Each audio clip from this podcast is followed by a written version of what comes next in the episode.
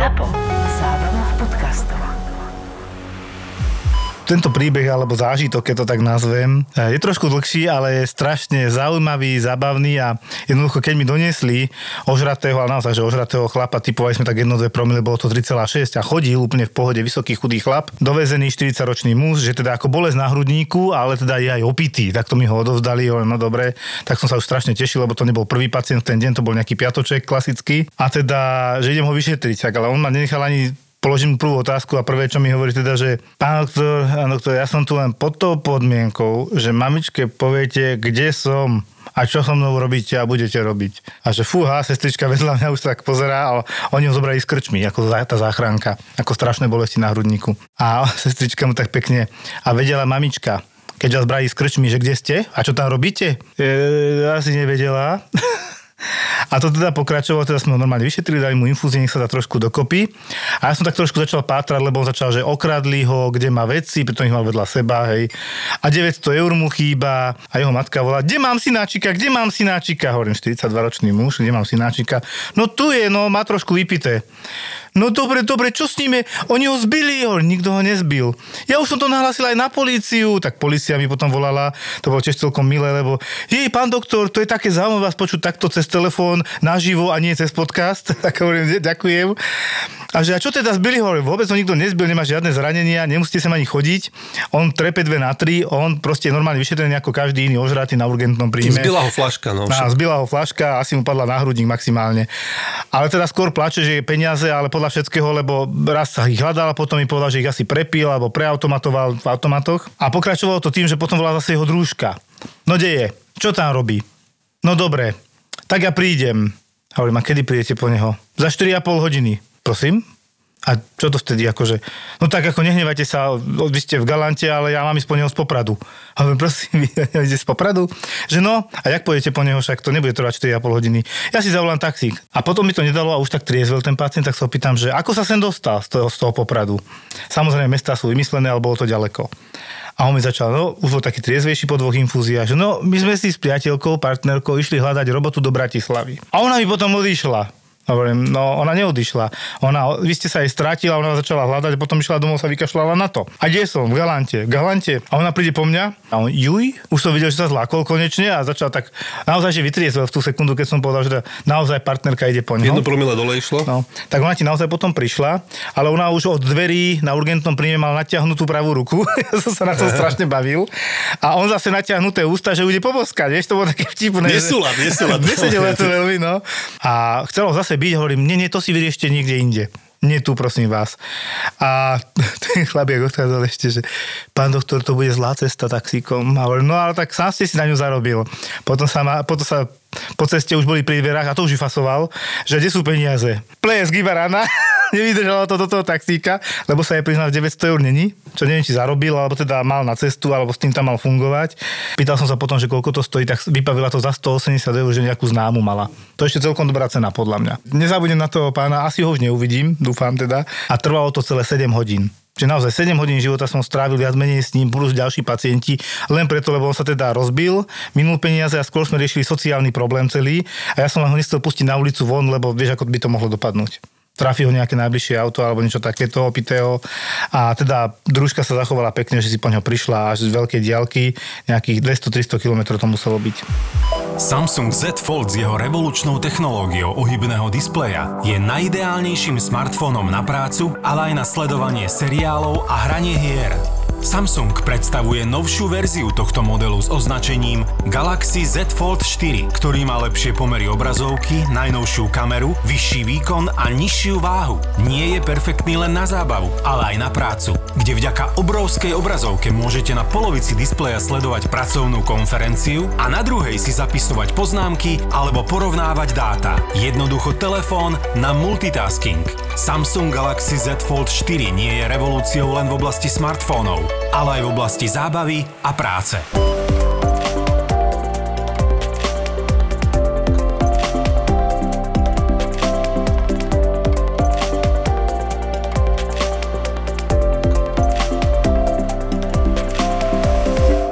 Ja som za strašne rád, že tu dneska vidím pána doktora Roberta Vetráka a pani magistru, ktorá súvisí s našim prvým hostom, keď to tak poviem, kvôli určitej dobročinnej veci, ktorú tu budeme aj rozoberať. Pani magistra Hanka Erat. Dobrý deň. Ahojte. Ahojte. Sú aj dobré veci, a- ale sú aj zlé veci. V Jojke to bolo medializované, mali sme pacientku, evidentne psychiatricky čiastočne asi mala byť liečená. A to bol ten prípad, kde mamička istým spôsobom týrala deti, fyzicky, aj podľa mňa trošku psychicky, lebo im nadávala stále. Natáčala si to na TikTok, potom sa našiel dobrodinec Slovák, ktorý to riešil, udali ju a to bol ten moment, keď sa už objavovala konečne v Galante na urgentnom príjme s policajtami na psychiatrické vyšetrenie. A musím povedať, že bol som aj ja prekvapený, lebo som to v tej chvíli nevedel a sestričky hneď vedeli. Mi ukázali mm. videá, jak ich tam mláti tie deti a ona sa s tým píšila na tom TikToku čo je teda úplne strašné. Prišla teda psychiatrička ju vyšetriť a jak to prebrala aj tú policiu a tak, tak prvé, čo mi povedala presne, že ja aj tú radosť neurobím, že ju na psychiatriu, ani na to není dôvod, pôjde pekne sedieť. Zakončila to ešte takým miernym vulgarizmom, hrozne ju to naštvalo, lebo videla tiež tie videá, každý si to pozrie, hej, príde tá pacientka, o ktorej sa hovorí, je to v médiách a teraz keď ju vidíš naživo, tak si hovoríš, že ako toto človek môže, že vymláti, ona ich mlátila bez príčiny, proste non-stop skoro. Potom sama priznala, že mala problém, že si nevedela vytvoriť vzťah so svojím starším synom. No, on to je na liečbu, ale že to riešiš tak, že niekoho mlátiš, ja to neviem pochopiť. Tak to už asi hraničí s tyraním detí, čo už Jasné. je trestný čin, takže to by Ona išla normálne do tak- CPZ, ako celá išla. predbežného zadržania, jasné. Ďalej, ako to pokračovalo, tak súda ostatné jasné. A je určite nejaký posudok psychiatrický tam musí byť. No a toto sú tie zlé veci, ktoré bohužiaľ zažijeme a teda na urgente sme toto mali a našťastie ja som to nemusel riešiť, ale teda psychiatr sa k tomu vyjadroval. Ale vy robíte takú krásnu vec e, pre deti. Hej, tak o, vlastne o, ja som riaditeľkou v neziskovej organizácie Ronald McDonald Health Charities, ktorá na slovenských detských nemocniciach pomáha už roku 2003 a vlastne sa snažíme o zlepšovanie podmienok hospitalizácie na týchto detských oddeleniach, tak aby si deti s rodičmi mohli zostať na blízko aj počas hospitalizácie, čo veľmi ako keby pozitívne ovplyvňuje ich liečbu. A robíme to jednak kupovaním vybavenia alebo rekonštrukciou detských oddelení, lebo to potom má vlastne ešte doplní člen našej správnej rady, doktor, doktor Vetrák, že tie nemocnice na Slovensku sú detské, veľmi staré ako keby budovy, ktoré tie najlepšie roky majú za sebou a samozrejme, že aj tá starostlivosť e, počas hospitalizácie malých pacientov e, veľmi postupuje, takže, takže má to také rôzne, rôzne stupy. Cirkuloval som tiež na Národnom ústave detských chorôb, teda vtedy sa to tak nevolalo, ale už sa to tak volá.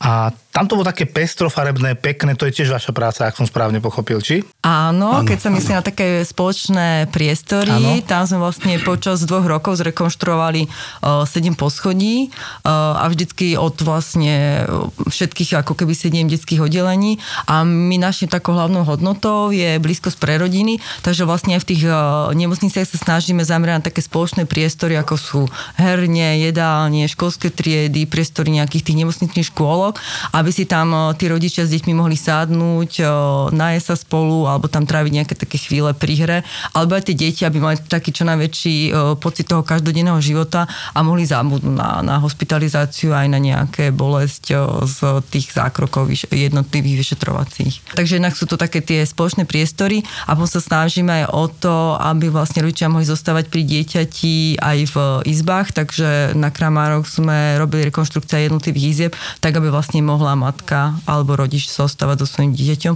a takisto sme to robili aj v iných nemocniciach po Slovensku. Vlastne od roku 2003 sme už tak pomohli v 11 nemocniciach na Slovensku. Ja musím povedať vlastnú skúsenosť, že to funguje, lebo keď môj syn mal tie operácie toho abscesu perianálneho, tak ležal na detskej chirurgii a manželka bola s ním.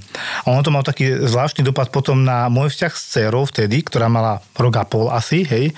A ja som musel byť doma, lebo teda dcera doma a syn v nemocnici s manželkou. Dva týždne som bol jednoducho do, doma za Aničkou a tam bola taká zvláštna situácia, kde Stanko, tak to bolo úplne bábetko 4-5 mesačné, hej, tretia operácia, bohužiaľ tam sa to nedarilo, čiže komplikovaný priebeh, pritom obyčajný perianálny absces si myslí, že vyčistíme a vybavené.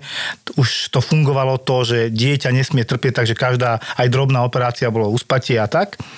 A teraz e, ja som tam nechal Aničku, že ide mi niečo kúpiť lebo žena, že ona od- stánka nejde preč, lebo teda stále plače a ubolený a tak. A ja som tam nebola, mne žena hovorí, že ona sa strašne rozplakala, lebo si myslela, že ja som odišiel a nechal som ju tam. A keď som sa vrátil, tak ma objala hrozne a že aby som už nikdy nikam nešiel. A že presne toto som chcel povedať, že ako, sú závislé tie deti na tých rodičoch. A to som bol len dva týždne sústavne s ňou. To bol akože jeden z najkrajších dvoch týždňov v mojom živote a zároveň najhorší, lebo Stanko bol chorý. Taký protipol, hej, že to normálne smiešané pocity, lebo si s jedným dieťaťom konečne intenzívne spolu a druhé je vážne chore. No to je vlastne poslanie e, tej našej neziskovky, že Pamätám si ešte obdobie, ja som teda e, skorší rok výroby, e, pred rokom 90 e, vlastne nebolo možné, aby bola matka s deckom e, hospitalizovaná, okrem možno, že na porodnici alebo proste výnimočné prípady, keď boli, keď dojčila mama, hej, tak vtedy to bolo možné. A potom roku 90 sme začali, ja som to hovoril, že humanizovať e, detské nemocnice. A, a vlastne tým, že som bol v zahraničí na študijných pobytoch, tak som videl, jak to tam normálne funguje, že tam matka alebo teda niektorí príbuzní e, s dieťaťom boli bežne hospitalizovaní a bežalo to, proste fungovalo to a malo to veľmi pozitívny vplyv na to dieťa a, a čím nižšia veková kategória, tým, tým väčší e, pozitívny vplyv na tú psychiku dieťaťa počas liečby v nemocnici má práve ten fyzický kontakt, čo, čo si spomínal, Leško, že mala ťa objala. To, to je veľmi dôležité, že e, to dieťa, keď je tam, keď vidí tie biele plášte a vlastne tie, tie priestory nemocníc, e, aj detských nemocníc, voľa, kedy boli len také, no nemocničné, hej, olejová nejaká zelená farba, biele steny, proste však si to pamätáme. Mm. Ja som bol veľmi rád, keď ma oslovila táto McDonald's Charity organizácia a, a založili sme vlastne na Slovensku um, túto nadáciu v roku 2003 a odvtedy vlastne, ako hovorila pani riaditeľka, sme už e, pomohli 11 nemocniciam uh, tieto priestory skvalitniť. Začali sme samozrejme na Kramároch, lebo to bola najväčšia detská nemocnica a vlastne koncová a, takže, e, a hlavne teda je to dôležité u tých detí, ktoré sú chronicky chore alebo dlhodobé hospitalizácie vyžadujú. Čiže v podstate jeden faktor je tam psychika toho dieťaťa, že keď je tam rodič s ním, tak uh, ľahšie znáša tú hospitalizáciu a druhý, druhý aspekt je sociálny. Že veľakrát tí ľudia prídu, ja neviem, z 200 kilometrovej vzdialenosti uh-huh. a predsa tá Bratislava má iné ceny ako inde na Slovensku. Ubytovanie, napríklad hotel, nie každý si môže dovoliť platiť, ja neviem, mesiac alebo koľko, hej, a okrem toho, keď vlastne nepracuje, tak má Nemá minimálny peniaze. príjem, hej, čiže t- ten sociálny aspekt je veľmi dôležitý. A, a vlastne toto, toto pomáhame e, s týmito aktivitami riešiť, že jednak e, e, to prostredie, v ktorom trávia tie deti, pokiaľ nemusí byť na lôžku, napríklad u onkologických pacientov, doberie chemoterapiu, má niekoľko hodinovú infúziu a on potom môže chodiť s tou mamičkou alebo s oteckom po oddelení a oni potom vlastne idú do tých spoločných priestorov, kde sú tie herne, kde, kde máme krásne farebné proste nábytky, sú tam pomalované steny, sú tam obrázky, sú tam e, rozprávkové rôzne príbehy znázornené a, a hračky a tie deti úplne proste zabudnú na to svoje ochorenie. Takže toto, toto je veľmi pozitívne. Ja sa priznám, že ja som sa ako medic s nimi aj hral tam v tej miestnosti, kde sa, teda, ja som mal vždy dobrý vzťah s deťmi v tomto smere a skôr som inknoval tým takým starším deťom, akože s tými úplne najmenšími som nemal skúsenosti, to doslova sa medic ich bál, hej. To som sa naučil neskôr na novo. Dobehol. Áno, to som potom dobehol, asi by to chýbalo. Ale tých takých už 5-6, tak sme sa mali o čom rozprávať už a už rozprávajú teda tie deti. Tak sme sa normálne zahrali s Legom alebo niečo a tam naozaj, že skoro všetko bolo. Niečo bolo asi aj darované, predpokladám. A ešte, ešte ja možno ešte k tomu len ako dodám, že o, kým vlastne nie sme hospitalizovaní, tak si neviem predstaviť, že o, tá maminka s tým dieťaťom sú limitovaní na tú jednu nemocničnú izbu a je to vlastne ako keby pre nich veľmi dôležité, že môžu ísť do nejakého pekného priestoru, kde nie sú nejaké staré kachličky, kde, kde je nový nábytok a všetko je také ako keby farebné. A my sa snažíme vlastne aj vytvárať taký pocit domova, aby aj tá nemocnica čo najviac ako pripomínala domov. A... Jasné alebo nejakú tú detskú izbu. Ja som bol tiež, keď som bol malý, môj malý bol tiež na Kramároch na infekčnom oddelení a tiež som, čak nebol som, nemal som prečo ísť na detské oddelenie dovtedy, však tak, normálne, malé dieťa, dvojročné a proste mal nejakú takú vírusovú vec, naozaj, že na koži celý sa vyhádzal a som tam vošiel na to detské oddelenie a ako som bol prekvapený, že ako to bolo pekné, naozaj farebné a vkusné a naozaj, keď si to človek aj vezme, že keď je doma len s chorým dieťaťom, Hej? Ano. A že aký to ide tá ponorka, vieš, a teraz, že by si mal byť niekde na izbe len zavretý na, v nemocnici na oddelení a teraz už ideš do nejakého presne priestoru spoločného, tak je to super. Vieš, tam veľa stresových momentov, vizity, vyšetrenia, teraz samotný nejaký zákrok samozrejme bude podľa toho, čo, čo máš za ochorenie, tam je tá onkológia detská samozrejme, to je fú. Aj pre tú matku je to mňa ťažké, alebo pre toho rodiča, Áno, vieš, áno. že tam je celý deň zavretý s tým dieťaťom, to tiež... No, ja si pamätám, hovorím tie časy pred e, tým rokom 90, keď vlastne choré dieťa sestrička zobrala z rúk matky. E, Z jednej strany sklených dverí revala s prepačením matka, z druhej strany dieťa a to boli veľmi stresogénne faktory aj pre nás ako lekárov, keď sme, a nevedeli sme to ovplyvniť, lebo bol proste taká doba, že, že tie návštevy boli umožnené nejaké jedno alebo dve hodiny denne, proste striktne od do, ako na nejakom úrade a, a proste neve- nevedeli sme e, to prekonať. Samozrejme, dneska ten pohľad je úplne iný, e, skôr opačný teda, hej. A musím povedať ale takú jednu príhodu, mm, nie moc e, a, úsmevnú. Aj teraz sme boli s pani Jetelkou v Košiciach minulý týždeň tiež tam e, robíme taký nejaký projekt v detskej nemocnici v Košiciach a keď sme sa rozprávali s tými sestrami, a to je bežné proste, to je jedno či Košice, Bratislava, že je určité percento rodičov, ktorí prídu s tým dieťatkom na e, hospitalizáciu do detskej nemocnice a oni si milia tú funkciu, že nie, že pomôžem tomu zdravotníckému personálu to moje dieťatko nejak ošetriť, Mhm. ale sú dokonca také extrémne situácie, že mamička príde za sestrou a povie, sestrička, prosím vás, to moje dieťa plače, choďte ho prebaliť, hej. Nie je to bežné pravidlo, ale stáva sa to a potom vlastne to demotivuje tých zdravotníckých pracovníkov, lebo oni aj tak, ma, je ich pomerne málo, Veď o tých problémoch v zdravotníctve vieme, však sa to stále medializuje, že hlavne tých sestier nie je toľko, ako by malo byť a na detských nemocniciach vlastne musí, musí byť väčší počet sestier, lebo je iné ošetrovať e, dieťa, iné ošetrovať dospelých pacientov, že tam tých sestier musí byť viac a hlavne keď sú menšie deti, tam musí byť toho personálu viac. A toto napríklad v zahraničí neexistuje. Hej. Tam tá matka leží s tým deckom na, na posteli a ona sa o to dieťa stará. Samozrejme, nepodáva mu lieky, ako myslím, že inekciu, to, to Jasné, jasné. robí zdravotnícky personál, ale aby, neviem, prebalovala dieťa sestra, keď je tá matka vedľa neho, to by, to by ani nikoho nenapadlo. Bohužiaľ, u nás ešte občas toto zažívame a... To ja ti poviem pekný príklad, to, je, to robia aj dospelí. Áno. Akože tu som, starajte sa o mňa. Akože jasné, že to je výnimočné. Hej. Ale keď to je, tak ťa to zamrzí, lebo ten človek môže. A ja som zažila taký až extrém, že bola to pacientka, ktorá mala zakázané sa veľmi hýbať, ležiaca na oddelení, robil som jej vizitu. Očakával som, že za 5 minút vidím, to bolo, to bolo veľký omyl, čo som ja očakával, hej.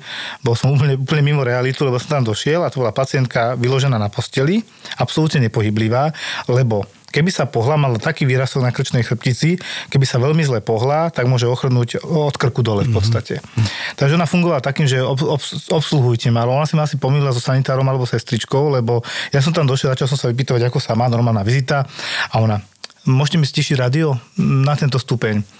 Dobre, ešte, ešte tichšie. Dobre, teraz to je dobre. E, Poškrapte mi prosím vás pravý palec. A to bola ešte k tomu aj zdravotníčka, takže ona presne vedela pomenovať veci. Ja som tam bol hodinu. Namiesto tých 5 minút. A ešte sme sa aj povyprávali niečo a tak ako zdravotníčka, ale bola to vážne chorá pacientka, ale už sa mi zdalo, že extrém, jak ma tam dlho držala, lebo to bolo naozaj poškrapte ma tu, poškrapte ma tu, tuto mi toto uvoľnite, ale ona ležala a, a hovorila.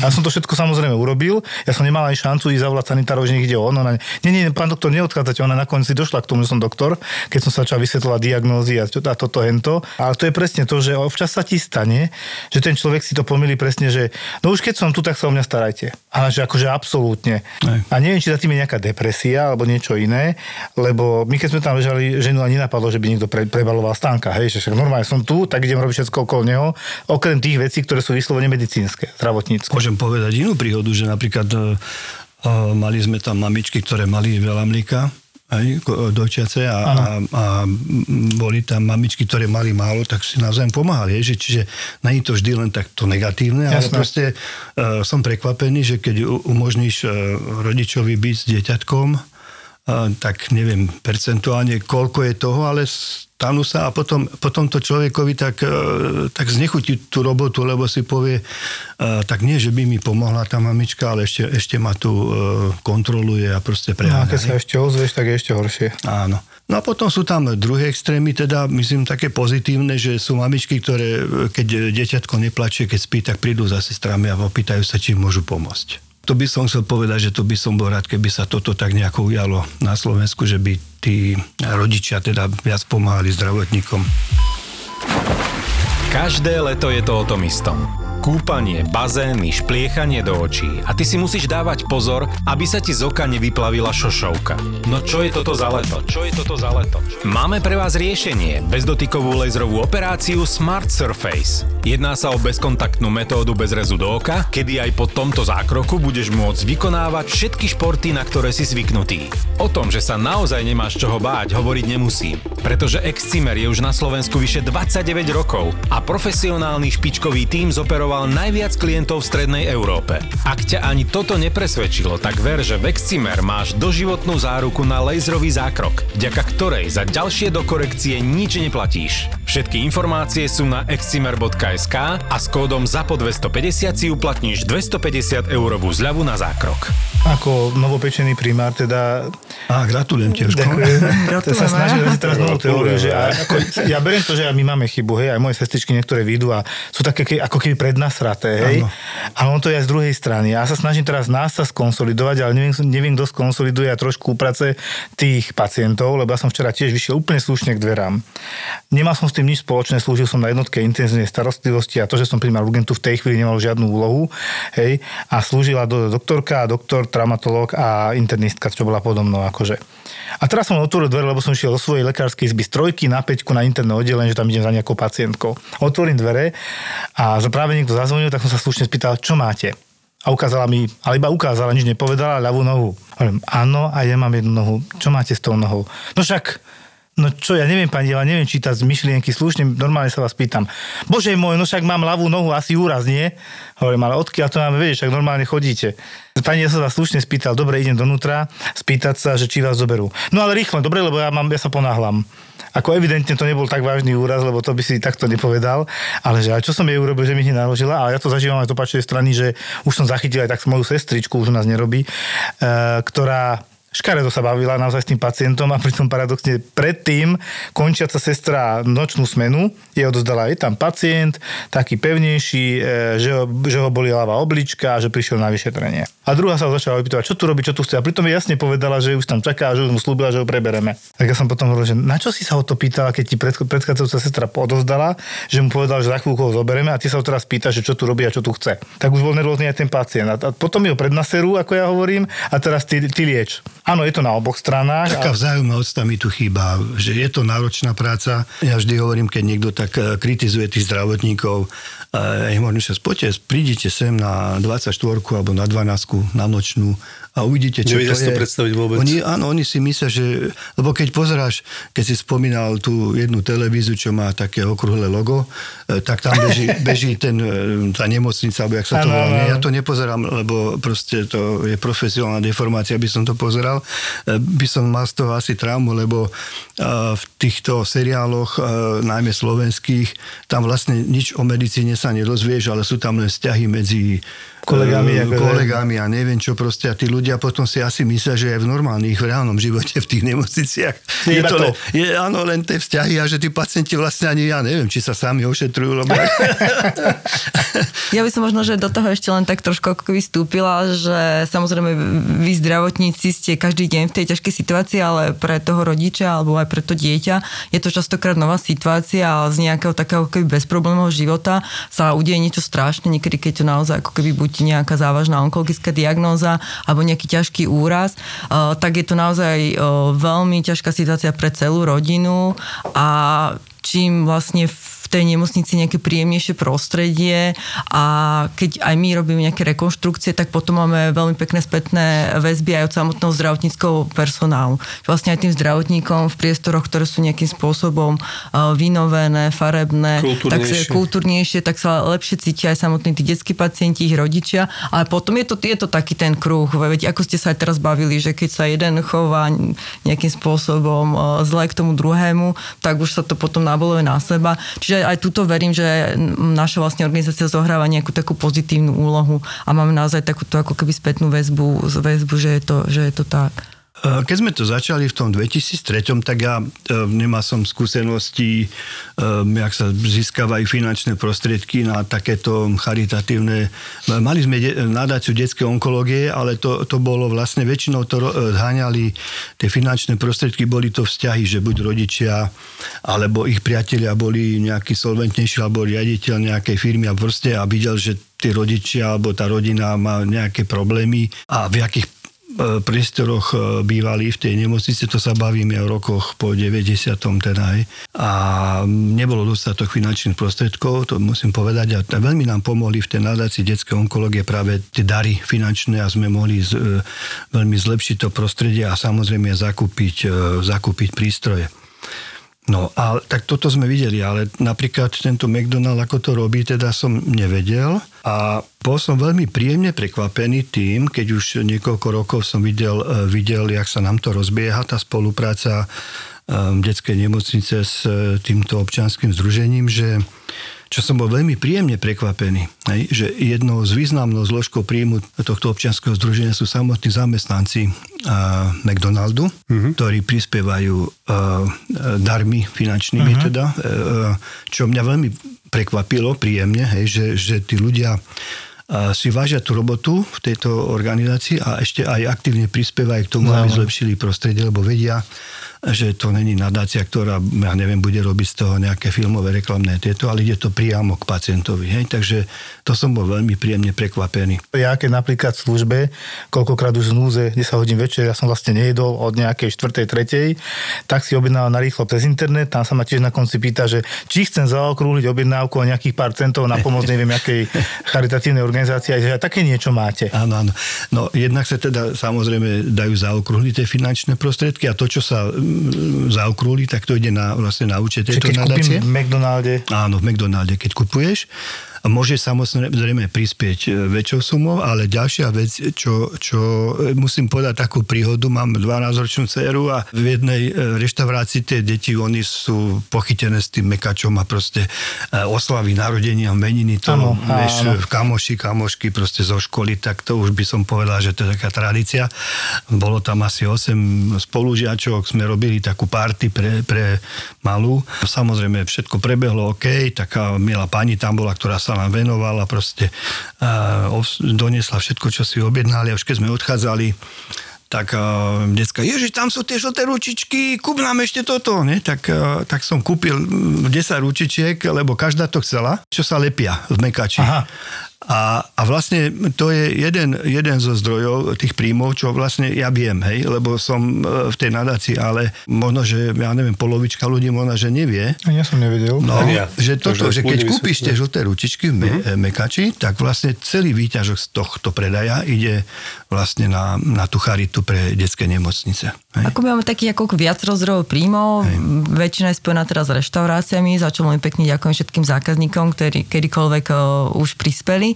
Ale takým bežným spôsobom je zaokrúhľovanie na také, my to vám, že samoobslužné kiosky pri platbe, keď si objednávate na reštaurácii, alebo potom máme, väčšinou je to jún, v priebehu nás si môžete kúpiť charitatívne nálepky pomocných ručičiek, na ktoré sa dá napísať aj meno a môžete si to nalepiť na auto, na sklo, za, za, na čelo. na čelo. A myslíš, že otecko to má rád, keď na prednú kapotu ti nalepí žlté ručičky. áno. Alebo aj máme stále takú klasiku ako v hodine drobných do pokladničiek pri platbe a potom aj teraz, pokiaľ si tam napríklad kúpite Happy Meal, to sú také tie menička, tak každý vždycky z každého toho Happy Meal vlastne 5 centov ide na Ronald McDonald House Charities a takisto potom ešte 50% z hranuliek počas Mac Happy Day, ktorý bude teraz 7. oktobra za tie roky, tak už sme vlastne investovali viac ako 700 tisíc eur vlastne do detských nemocnicách na Slovensku a vlastne aj v priebehu tohto roka by malo pribudnúť vlastne investícií ďalších 200 tisíc eur a ako povedal Robo, minulý piatok sme boli v Košiciach, tam sa bude vlastne robiť rekonštrukcia na Orel oddelení, uh, už uh, práve prebieha rekonštrukcia uh, na klinike deti a dorastu v nemocnici v Nitre. Dokončili sme v apríli konečne po korone, lebo vlastne tak skoro dva roky sme prešlapovali na mieste. No. Tak sme dokončili rekonštrukciu oddelenia Batuliat v Martine a chystáme ešte, vlastne pokračujem v projekte Bystrica v Banskej? Bystrici. Áno, áno. Tam, tam to je tiež taký veľmi pekný projekt, že niekedy, keď sa rekonštruujú nemocnice, tak si na to zohnali európske peniaze a nejaké potom dozariadenie tých izieb, ako sú napríklad háčiky, farb na stenu, aby toto mal taký domáci charakter. Alebo keď sme sa bavili aj to, že čo robí ten, ten pobyt v nemocnici príjemný, tak to dieťa sa počas hospitalizácie nepozerá na bielu stenu, ale sú tam nejaké pekné grafiky s obrázkami po stenách, lebo vlastne tam celý deň ležíte na tej posteli a vďaka vlastne e, tej našej finančnej podpore mohli kúpiť na tie izby, kde sú maminky hospitalizované s deťmi, že tam nie sú také tie klasické nemocničné postele, ale tie maminky tam majú také rozkladacie lôžko, takže keď e, si chcú poležať, lebo veď maminky nie sú pacientky, tak oni si to môžu roztiahnuť, si tam môžu pospať a pokiaľ chcú byť cez deň sa cítiť nejakým spôsobom normálne, tak z toho majú takú peknú pohodlnú fotelku, kreslo. A okrem toho tá farebnosť a vôbec ten, ten štýl tých architektov, oni sa s tým vedia vyhrať a je to úžasná vec, keď prídeš a keď prídeš do takého priestoru, proste, ktorý odozdávame, je to úžasné, taký dobrý pocit, aj, že tie detská v momente tam už sú jak doma, hej, že je to dve hodiny otvorené a už, už sú tam proste jak doma. A ešte musím spomenúť príhodu, keď Hanka hovorila na Kramároch, jak sme rozdávali tie priestory, e, tak e, ke, keď videli už aj tí doktori a tie sestry, niekoľko kliník e, boli tie spoločné priestory takto pekne spravené. Tým, že som tam 30 rokov robil, tak uh, ma po, pozná kopa ľudí a hovorí, Robo, prosím ťa, a na tú našu kliniku, kedy, kedy to prídete urobiť? Čiže v podstate už tí zdravotníckí pracovníci uh, chceli pre tie deti u nich hospitalizované, hej, aby, aby sme tie priestory vytvorili. Samozrejme, je to limitované uh, aj finančnými prostriedkami. A ďalšia vec je, že nechceli sme to robiť len v Bratislave, lebo tie deti sú chore v rámci celého Slovenska, čiže vlastne preto máme tie aktivity v rámci celého Slovenska. A vždy, väčšinou je to, sú to tie detské nemocnice alebo detské kliniky e, väčšie alebo v tých väčších nemocniciach, tam, kde je taká väčšia koncentrácia tých detí, aby, aby to viac pacientov vlastne vedelo využiť. Ale vidíte sami, že z tých e, pár centových príspevkov sa za rok nazbierajú slušné peniaze a vlastne môžeme každý rok niekoľko nemocníc takto pomôcť vytvoriť také príjemné prostredie pre tie deti. Na kvalite záleží. Na kvalite záleží. A my, čo milujeme polomáčané esíčka alebo venčeky, sa môžeme na kvalitu použitej pšenice spoľahnúť. Keďže pšenica je jednou z hlavných ingrediencií sušienok, Opavia sa od roku 2021 zaviazala do svojich produktov používať výhradne múku, ktorá je umletá z pšenice, vypestovanej šetrným a ohľaduplným spôsobom k prírode. Dobrá pšenica pre dobrú sušienku. 80-ročná pacientka, ktorá, ja neviem, kde dovtedy bola, ale doviezli ju doktorke, ja som bol teda zase na ňu a teraz slúžim viacej na jednotke intenzívnej starostlivosti, ale stále utekám na ten urgent, ako keby to je moje pracovisko a tam to chcem vidieť a, a rada aj pomôžem. A teraz sa ma pýtala, čo má robiť s touto pani, 80-ročnou, že má obrovský Carfield to hovoríme, nádor od ucha cez celú stranu tváre. Myslím, že to mala naľavo. To bolo celé poprekrývané, krvácalo to škaredé, proste v hroznom stave. Plus teda vyšli výsledky tiež nič moc. Neboli akože v princípe katastrofálne, ale vyšlo tam, že asi okrem toho zubného nádoru, myslím, že to bol spin, spinocelulárny karcinom. Tak toto bolo evidované v, tej, v tých papieroch. A zistili sme, že má ešte aj chronickú lymfatickú leukemiu, čo teda je taká katastrofálna diagnóza, je typická pre starší vek. E, Pokiaľ tam nie je nejaká závažná anémia, trombocytopenia, doštičky nízke alebo niečo iné, tak sa to v princípe len sleduje a dá sa nejaká základná liečba. Ale táto babka bola v podstate už len ležiaca, trochu zapáreniny a tak. Výsledky nemala také hrozné a teraz som volal cerám, že teda čo s ňou. Mal som dosť napráskané oddelenie a som zvažoval, či ju nepreobjednám alebo niečo, že treba to nejak dotiahnuť, ale chcel som vedieť, ako je na tom po tej onkologickej stránke. A teraz prišla odpoveď, že no, ona to tam má dva roky, ale ono to tak nerástlo, ale pred pol rokom to začalo rýchlo rásť a my sme to teraz začali riešiť. Asi tak hovorím, teraz. Po dvoch rokoch, áno. Oni, že teraz, ale my, my máme onkologa na zajtra vybaveného, keby sa dalo, tak ju nepríjmajte do nemocnice. Hovorím, ja som práve že zvažoval, že ju príjmem, aj keď mám napraskané oddelenie a chcel sa s vami dohodnúť. Že čo? Keď môžete, tak nám napíšte ešte tieto lieky, aj onkologické, to ja nemôžem, ale potom som zistil, že tam bol liek, ktorý aj na reumu a zároveň aj, aj ten konkrétny liek bol aj na to jej onkologické ochorenie, tak som to mohol predpísať. Už som bol ako konečne atestovaný, stále sa z toho teším a občas mi to nedopína.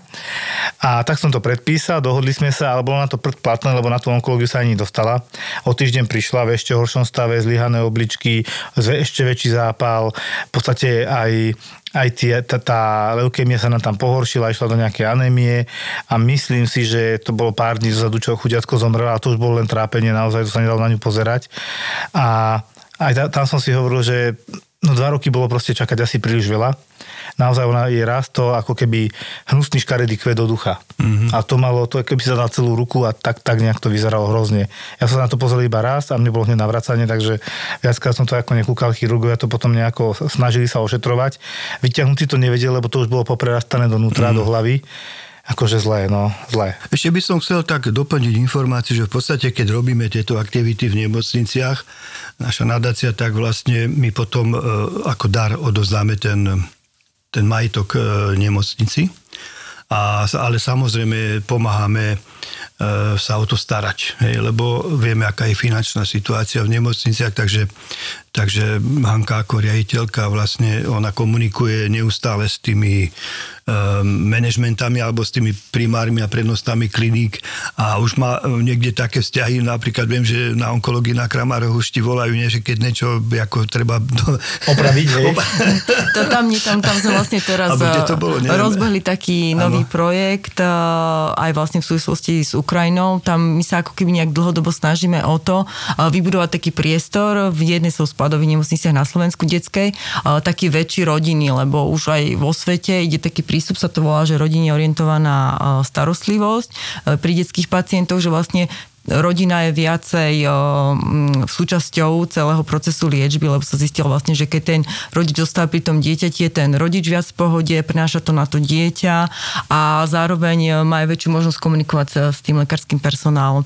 Takže to, to sú ako keby také trendy. No a na, naša vlastne ako keby charita, rovnako do Nahav Charities, tak my sme jednou z charit, ktoré fungujú vo svete, vždycky vlastne McDonald to založí, vlastne funguje 60 takýchto organizácií. No vo svete máme už e, vyše 360, e, my to máme, že domy, Ronalda McDonalda, vždycky sú to domy pri nemocnici, kde tí rodičia môžu vlastne sa ubytovať a aj tá rodina potom zostáva pohromade. Napríklad, keď sa stane, že nejaké dieťatko je narodené predčasne a musí zostať v inkubátore, tak tí, tak tí rodičia prídu bývať a sú tam kľudne vlastne tie 3-4 mesiace, kým je potreba, alebo naopak vlastne aj pri onkologických diagnozách, ktoré tiež niekedy môže tá liečba trvať až rok, tak tí rodičia môžu môžu bývať e, v, tako, v takom byte, v takom dome a môže tam bývať s nimi aj ten súrodenec a potom záleží presne na tom stave toho detského pacienta, že môže výjsť a môže byť s tými rodičmi. Čiže to je taký náš nejaký taký cen do budúcnosti. Áno. My si možno aj nevedomujeme, ako niekedy pre toho príbuzného dôležitejší ten kontakt, že vidieť toho svojho kľudne aj umierajúceho príbuzného, ako to, že nemá žiadnu informáciu alebo niečo. Ja som nedávno tiež takto vyslovene volal príbuzné, lebo mal som pacienta, 70-ročný pán, bola normálne vizita ráno, sobota alebo nedela, ja už neviem.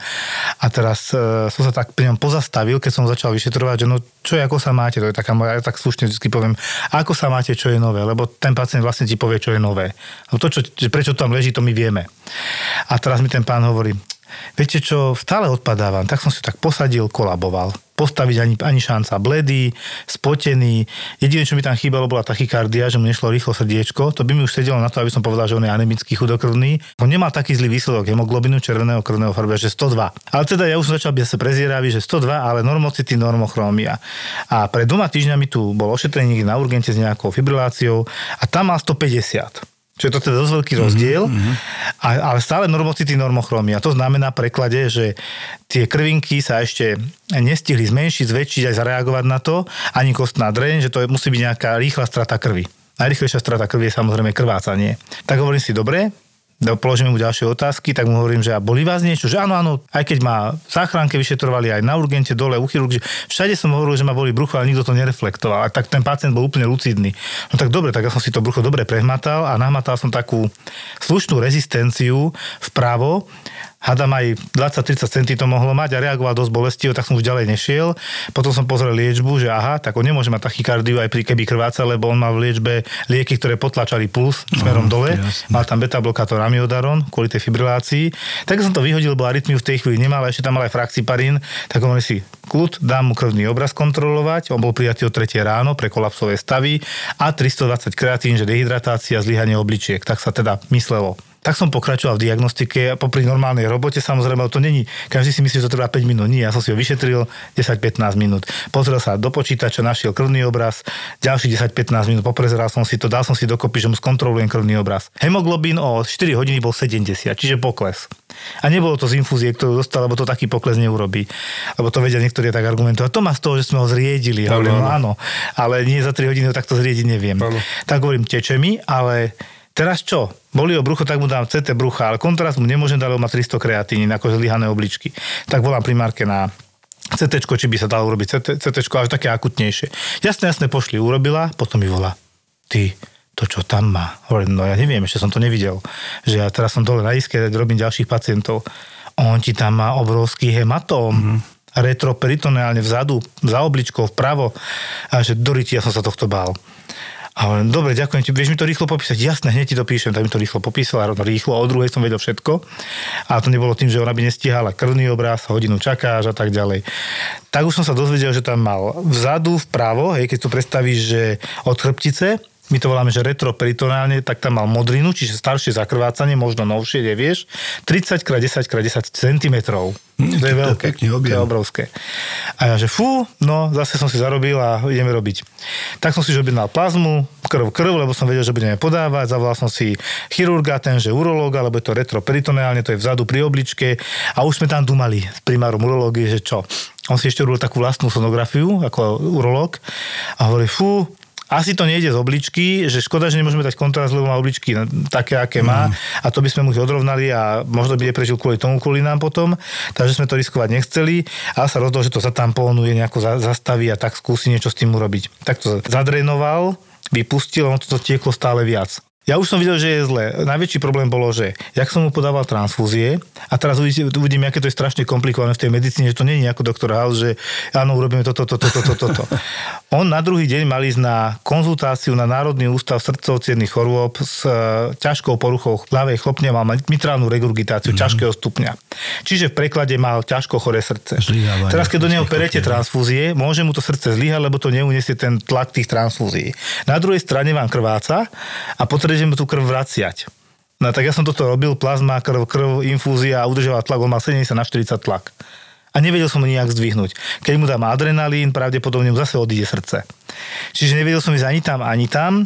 Aj ten urológ sa snažil to tam nejako zastavovať, dali som mu samozrejme hemostyptika, dicim pampa kanavit a modlil som sa, že aby mi to prežil. Vedel som, že keby som mu dal náro, tam pokiaľ on není zaintubovaný a dýcha si sám, oni mi ho neprevezmú, ani nemajú dôvod. Tak som to ani neriešil. No tak zavolal som príbuznej, že čo som všetko zistil, čo sa stalo a už vieme, prečo teda kolaboval a toto všetko. Tak ona bola strašne rada, že som mu zavolal a že sme na to došli, lebo ona bola presvedčená, že tam bude niečo viac ako len, e, že málo pil a je dehydratovaný, to bola blbosť. Tá oblička 320 kreatín bol kvôli tomu, že bola utlačená tým hematómom, zrejme ten parenchín komplet stlačený a ani ne- nechcem vedieť, čo všetko tam bolo postlačané. Tak akože mi ďakovala a hovorím, že no zajtra na ten núsk nepôjde, lebo v tomto stave nepôjde, že tam možno budeme ráno aj operovať, že uvidíme. Ale že musíme trošku skúsiť zastabilizovať. No problém bolo, že 21.30 ma volajú, ja som bol na geriatrii, pokiaľ si pamätám, že, že resuscitujeme.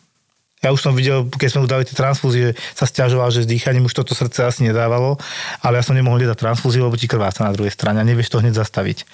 No skončilo to tak, že sme 21.30 resuscitovali, volal som aj Aristo, aj sme intubovali a všetko, 40 minút sme resuscitovali poctivo. Dlho ma neboli tak ruky a chrbát, aj odtedy ma boli chrbát, lebo teda chcel som veľmi mu pomôcť, lebo nebol nejaký ve- ve- veľmi chorý, to bol 70-ročný relatívne zdravý muž. No dal som to na pitvu, lebo fakt, ja som sa 400 krát spýtal jeho aj tej pani manželky, že nespadol, veď len tak vám nevznikne obrovská krvná zrazenina vzadu pri chrbte, to neexistuje. Nedozvedel som sa, tak čakám na výsledok pitvy. Aha, takže ešte nevieš, lebo to mi tak imponuje, ako keby to bolo nejaké posttraumatické. Každý by to tak úraz. čakal. Hej. No, určite na mama Ragane dám vedieť, lebo tá pitva nejaký čas trvá samozrejme, akým bude výsledok pitvy. Určite to nebude mať jednoduché ten človek, lebo ten patolog teraz, teraz musí uzavrieť, či to srdce zlyhalo prvé, alebo to krvácanie bolo hlavný zdroj, alebo možno ešte tretie niečo nájde, o čom my nevieme. No veľmi komplikovaný pacient, ale tu bolo krásne vidieť, že urobíš to, môže sa posrať toto, urobíš to, posera sa zase toto druhé. Mohli sme ho dať napríklad, že skúsiť operovať, lenže by sme nevedeli, odkiaľ krváca, otvoríme ho, možno zomrie na stole. No, medicína je ženského rodu. Áno. Asi nešťastný, lebo nebolo doplaču, lebo ja som s tou pani veľmi príjemná pani, ona od začiatku ďakovala, ona mi napriek všetkému, aj keď umrel, poďakovala. Hej. To bolo hrozne pekné. Hry o tróny boli na území dnešného Slovenska možno ešte drsnejšie ako v seriáli Game of Thrones. Sprísahanie, povedzme to tak. Mečom mu roztrhli obočie, vyteklo mu oko. No a nacisti a vikingovia mali spoločného viac, ako by ste čakali. Tu možno môžeme spomenúť taký fun fact, teda neviem, či to je úplne fun, že Himmler, teda jeden z vrcholných predstaviteľov nacistického Nemecka, bol posadnutý vikingami a akože sa s nimi aj dosť stotožňoval, nie? Ako Hitler rozpútal druhú svetovú vojnu. Ako vikingovia v skutočnosti objavili Ameriku dávno pred Kolumbom. Bojovníci lomené veslári. Áno. Takže... To z toho boli a- takí vymakaní, že toľko veslovali. No nemiluj ich, chápeš? Ragnar a Lagerta, to sú moje e, filmové lásky. Prvý raz v histórii ZAPO je tu kompletná prvá séria. Každý deň nový diel. 10 dielov naraz. Bude trikrát korunovaný, dvakrát falošnou korunou, no, falošnou korunou, náhradnou korunou. Dejepisný podcast Tak bolo. Plný histórie a príbehov obyčajných ľudí. Pekne si ho nazval, že oligarcha. Matúš Čak bol tak silný, že rozprával kňazom, čo majú rozprávať v kostoloch. Ako Napoleon odignoroval pápeža, ako Cézara uniesli piráti a kto vlastne bola Mona Lisa. Práve jeden z týchto medičievcov, s ktorým mal prežiť nejaký románik, si mal u Leonarda objednať obraz tejto svojej tínedžerskej lásky. Bez príbehov nie sú dejiny. Česká mincovňa ti prináša podcast Tak bolo. Král našťastie prežil, manželka prišla o 4 prsty. Podcast Tak bolo nájdeš vo všetkých podcastových aplikáciách a na webe Česká mincovňa SK. Tak ako vymrel rod Anželcov, tak končila táto epizóda. Doniesli 50 niečo ročného pána, záchranka a bol som rád, že tam bol práve tá kombinácia záchranárov, ktorá bola, boli, zachránili život pacientovi podľa mňa tým, že rozmýšľali, lebo doniesli pacienta s anamnézou, že našli ho ležať v pivnici pozvracaného, zvratky aj na sebe, bol tam predpoklad, že asi aspiroval. Je tam podľa manželky, že vypil väčšie množstvo alkoholu a za- zakombinoval to s neurolom a sanvalom. To sú lieky, benzodiazepiny, Výborne. psychiatrické No, lieky, áno. ktoré ti úplne utlmia dýchacie centrum. hej. GCS4, hej, Glasgow Coma Scale, preložím bezvedomie, čiže porucha vedomia na úrovni komy, zrejme vdýchol niečo, lebo teda pozvracanie a ešte sa schoval do, pekne poctivo do pivnice, čiže možno, že nejaký pokus. Mhm. 56-57 ročný pacient. Takto mi ho doviezli, ale už bol pri vedomí, lebo RZPčka bola pri zmysloch, podala hneď antidotum flumazenil, takže ho dostali na GCS 11-12, celkom slušné. Čiže, čo si sa snažil povedať, ale 80 saturácia na 15 litrov kyslíka, mm-hmm. keď si ho popočúval bubla, takže on zrejme vdýchol, tak som si nezavolal Áro, že čo s ním vieme iné vymyslieť, tak sme sa dohodli rýchlo CT mozgu, či nám aj nezakrváca, lebo to nevieš vylúčiť. Našli ho v pivnici, hej, možno, že aj padol, keď bol opitý, to ty nevieš. A CT hrudníka a plus, aby sme vedeli, či aspiroval. Tak sme si to rýchlo kukli, dovtedy tiekol ďalej flumazenil, tento antidotum. No a skonštatovali sme, on mal plné plúca, to boli klobásky, lebo on nám vracal aj pred nami potom. takže boli normálne- aspiroval, aspiroval nám klobásky. Mm-hmm. Áro ho hneď prebralo a potom ho prekladali, keď ho zastabilizovali na internet na isku, lebo potom to viem, že to bolo jeden deň. Ale potom mám telefón. Volá pani manželka. E, ako s ním? No je hospitálne, leží na áre, vdýchol do plúc kopec tohto. Ne, nebol dobrý, ale zatiaľ teda drží sa, ale uvidíme, čo bude, ako bude. Takže nebude môcť zajtra so mnou do Maroka. Vieš, že, no, asi nie, no. Takže, lebo jo je zaplatené letenky, no. Tak pani to mi je veľmi ľúto, ale on, keď sa už rozhodol asi niečo toto vykonať, tak sa rozhodol, že nejde do Maroka. Je mi to ľúto, no. Takže Maroko nevyšlo. možno, že to vykonal preto, lebo nechceli z No a vieš potom sestričky, Jožo, nemáš dovolenku? Máme voľný listok do, Maro- do Maroka. Akože no, No, tak áno, prosto povedané vtipné, áno, ale, áno. ale to je presne to, že máme aj simplexné áno. uvažovanie, že to Áno. nevieš ani pochopiť tú otázku. Pritom ja som najskôr začal hovoriť DDD, áro a tak ďalej. ide o život, hej, že- Áno, že to áno. ide o život naozaj a on sa na konci spýta, že či teda nebude môcť letieť do toho Maroka. Ty si spomínal, Jožko, tie prípady s tými dospelákmi. Áno. Ja, ja mám teda veľa príhod aj s tými deťmi, aj keď posledných, e, koľko, 16 rokov sa hýbem teda v medicíne s dospelými.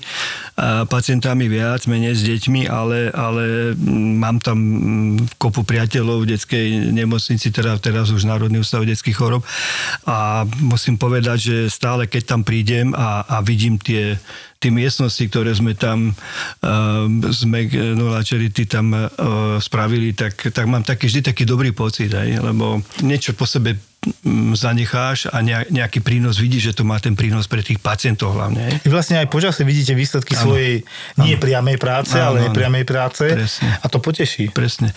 Napríklad ešte zabudol som povedať, Hanka, vidíš, e, že ty si to vybavovala takú miestnosť. Ty si spomínal, Joško, že keď podávaš informácie o zdravotnom stave pacientov, ano. kde to robíš ty? E, no, ja to robím tak, že oproti E, momentálne tam na trojke nebolo nič, v tejto chvíli tam síce chirurgia presťahovaná dočasne, ale tam je také miesto pred gastroenterologickou ambulanciou, kde sú stoličky, sedenie a nikto tam není. No. Hej?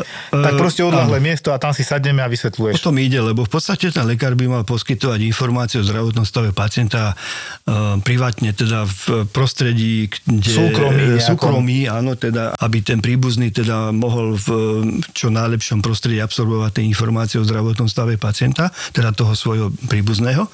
A vlastne tu musím pochváliť Hanku, že ona riešila v detskej, teda v NUDH, hej, v detskej nemocnici na Kramároch jednu miestnosť, lebo to tak vyplynulo pri tej spolupráci, že tí lekári vlastne keď na áre, keď podávali informácie, vieš, na áro pacient, teda rodič málo kedy môže ísť, lebo tak vieš, tam sú objektívne e, príčiny, tak v podstate to bolo také nie moc toto, že kde máš podávať tie informácie na chodbe, pred dverami, je to také nedôstojné aj pre toho lekára, aj pre toho rodiča. Veľa emócií tam očakávaš? A je tam určite, sú tam emócie, čiže není to ani vhodné prostredie a nikdy nevieš e, eliminovať prítomnosť nejakých iných ľudí, lebo je to na chodbe.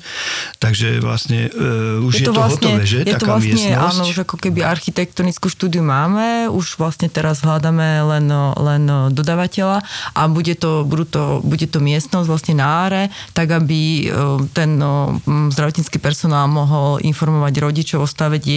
Zase to je také, e, trošku taká miestnosť niekde zaseknutá v 80 rokoch, takže aj s tými nábytkami. Aj interiérovo to riešime. Interiérovo a tak ďalej, čiže, čiže tam naozaj bude, bude tam príjemnejšia akustika, bude tam nejaká malá kuchynka, aby ten rodič mohol dostať aj kávu. Ide o to v podstate, že tá naša nadácia robí nielen pre pacientov ako samotné priestory, ale vlastne snažíme sa pomáhať vždy, keď komunikujeme s tými výkonnými lekármi alebo s tými šéfmi klinik. Momentálne e, ďalšou vašou takou perspektívou je, že vybavujete miestnosť na Áno. komunikáciu medzi lekárom tak. a príbuzným toho dieťaťa, tá pacienta. Vlastne, no, vlastne vlastne to dieťa je... Zákonný vieš, zástupca, tak. Áno, áno, zákonný zástupca to dieťa vlastne nemôže tam byť rodič pri ňom na áre, teda áro, no to je taký už starý názov, je to KIM, čo je klinika anesteziológie a intenzívnej medicíny, aby sme to teda terminologicky upratali, ale každý myslím, že vie, čo je to áro.